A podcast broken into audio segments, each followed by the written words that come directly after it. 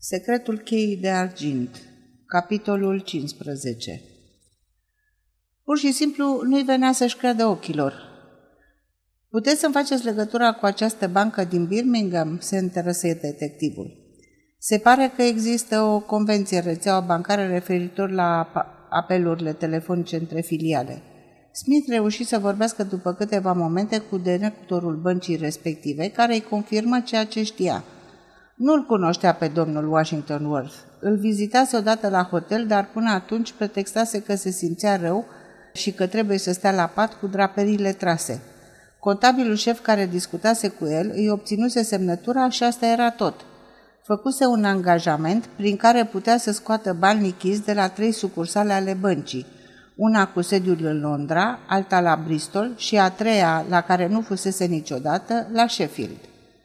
Anunța întotdeauna banca din Birmingham cu 24 de ore înainte să se prezinte cu cecul și cu toate că prin contul său se rulaseră sume foarte mari, nu dispunea de prea mult în acest moment. Indiferent cine ar fi fost cel care dădea aceste petreceri nocturne, era una și aceeași persoană cu omul care beneficiase de mari sume de bani. Scurse din contul lui Harvey Line, nu era exclus să fie chiar ucigașul acestuia. Trecu pe la Dick, pe care îl găsi lucrând la noul său model și povesti atât cât considera necesar din recentele sale descoperiri. Ești ruda cea mai apropiată și cred că ar trebui să fii informat, îi zise el. Dick rămase înmărmurit când a auzit de uriașa sumă de bani care dispăruse. N-ai exclus posibilitatea ca domnul Ward să fie chiar Havery Line, nu-i așa? M-am gândit și la asta, recunosc cu Smith. Faptul că se deplasează într-un cărucior cu rotile e un vechi truc, foarte des folosit până acum. Cecurile erau fără îndoială semnate de el. L-am văzut pe ultimul, de fapt îl am chiar aici. Îl scoase din buzunar și, întorcându-l pe partea cealaltă, observă ce văzuse și mai înainte, o măzgălitură în creon. Era clar că fusese scrisă de mână. Cineva încercase să o șteargă. Cu ajutorul unei lupe, detectivul examină scripția și descoperi ce spunea. Nu mai trimite alte chinezești. Ce dracu mai fi și asta, se enervă Smith? E clar că e scrisul bătrânului. Ce-o fi vrut să spună prin chinezești și ce, la ce anume se referea? Și mai ales, cine e persoana care a încercat să șteargă? Trebuia să-l fi întrebat pe funcționar, dacă n-are alte acțiuni chinezești. Dick luă prânzul cu Mary Lane și povesti tot ce aflase de la Smith. Tocmai îi spunea despre mâzgăleala despre spatele cecului când fata scoase un strigă de uimire. Dick zâmbi. Știi ceva despre niște acțiuni chinezești? Fata dădu din cap. Mai spune o dată rar, ca să pricep mai bine.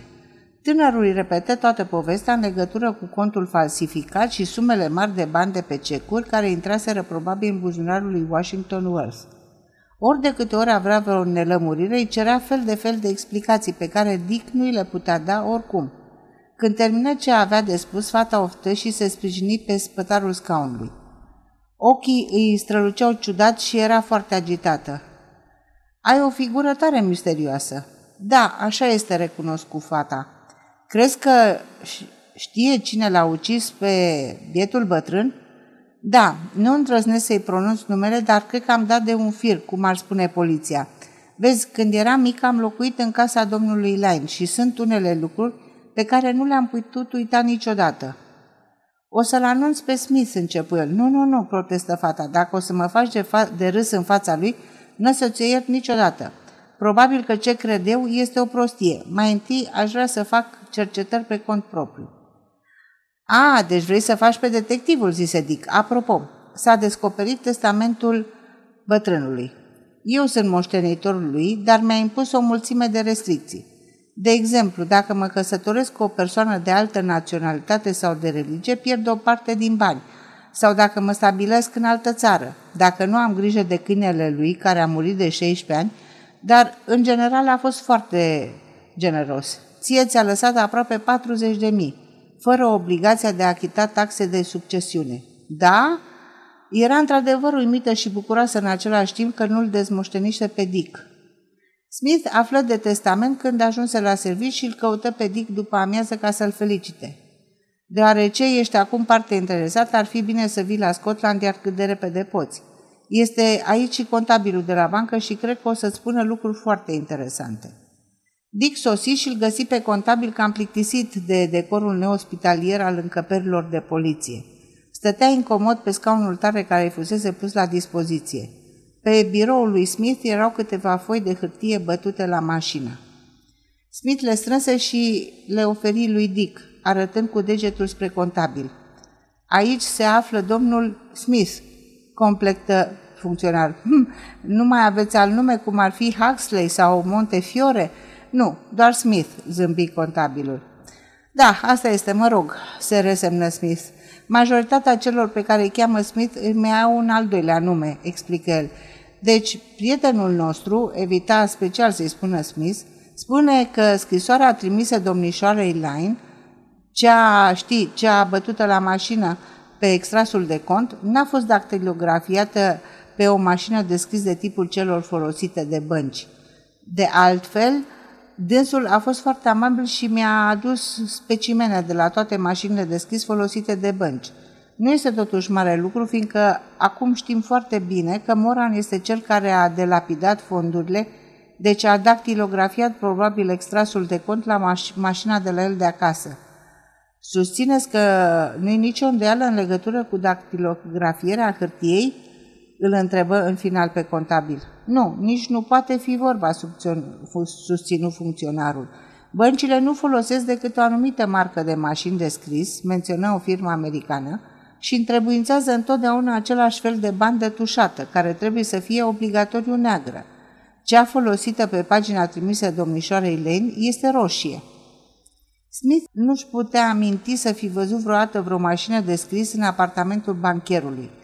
După plecarea contabilului, îl însoți pe Dick la locuința lui Moran din Perview Terrace. Descoperiră în cele din urmă o mașină de scris portabilă, de mult scoasă din uz. Dar Smith își aminti de cămăruța din Baines și, luând în considerare faptul că ar fi putut aparține lui Moran, nu era exclus ca aceasta să fie fost la dispoziție și în alte ascunzători secrete. Putea însă la fel de bine să nu fie vorba de Moran. Ai vreo îndoială în privința asta?" îl întrebă Dick. Am o mulțime de îndoieli," spuse Smith. O să mă mai lămuresc după ce o să-l găsesc pe Jerry Dornford. Îți amintești? Când am plecat din Naylor's Crescent și ne îndreptam spre parc să discutăm cu bătrânul Line, Dornford a trecut pe lângă noi la volanul unei mașini care făcea un zgomot infernal și, dacă ți-aduce aminte, a încetinit când a ajuns vis-a-vis -vis de locul unde stătea bătrânul. Ei și, și, după cum știi, Jerry este în posesia puștii pe care o furase de la tine. Doamne sfinte, doar nu crezi că Donford este ucigașul. Și de ce nu? Avea toate motivele să o facă. Îi datora bani lui Line, iar bătrânul amenințase că îl dă judecată dacă nu vine cu banii chiar în ziua în care s-a produs crimă. Dacă îl cunoști pe Donford la fel de bine ca mine, atunci trebuie să știi că este groază să nu dea faliment. Se mândrește că ar fi de neam mare, deși taică a fost vânzător de cai, iar mai că sa ce să mai discutăm. Falimentul ar implica excluderea sa din toate cluburile pe care le frecventează. Un tip ca ăsta ar face orice să păstreze aparențele. Acum unde o fi, se întrebă Dick. Asta vrea să aflu și eu, spuse Smith. Noi am fost ultimii care l-am văzut.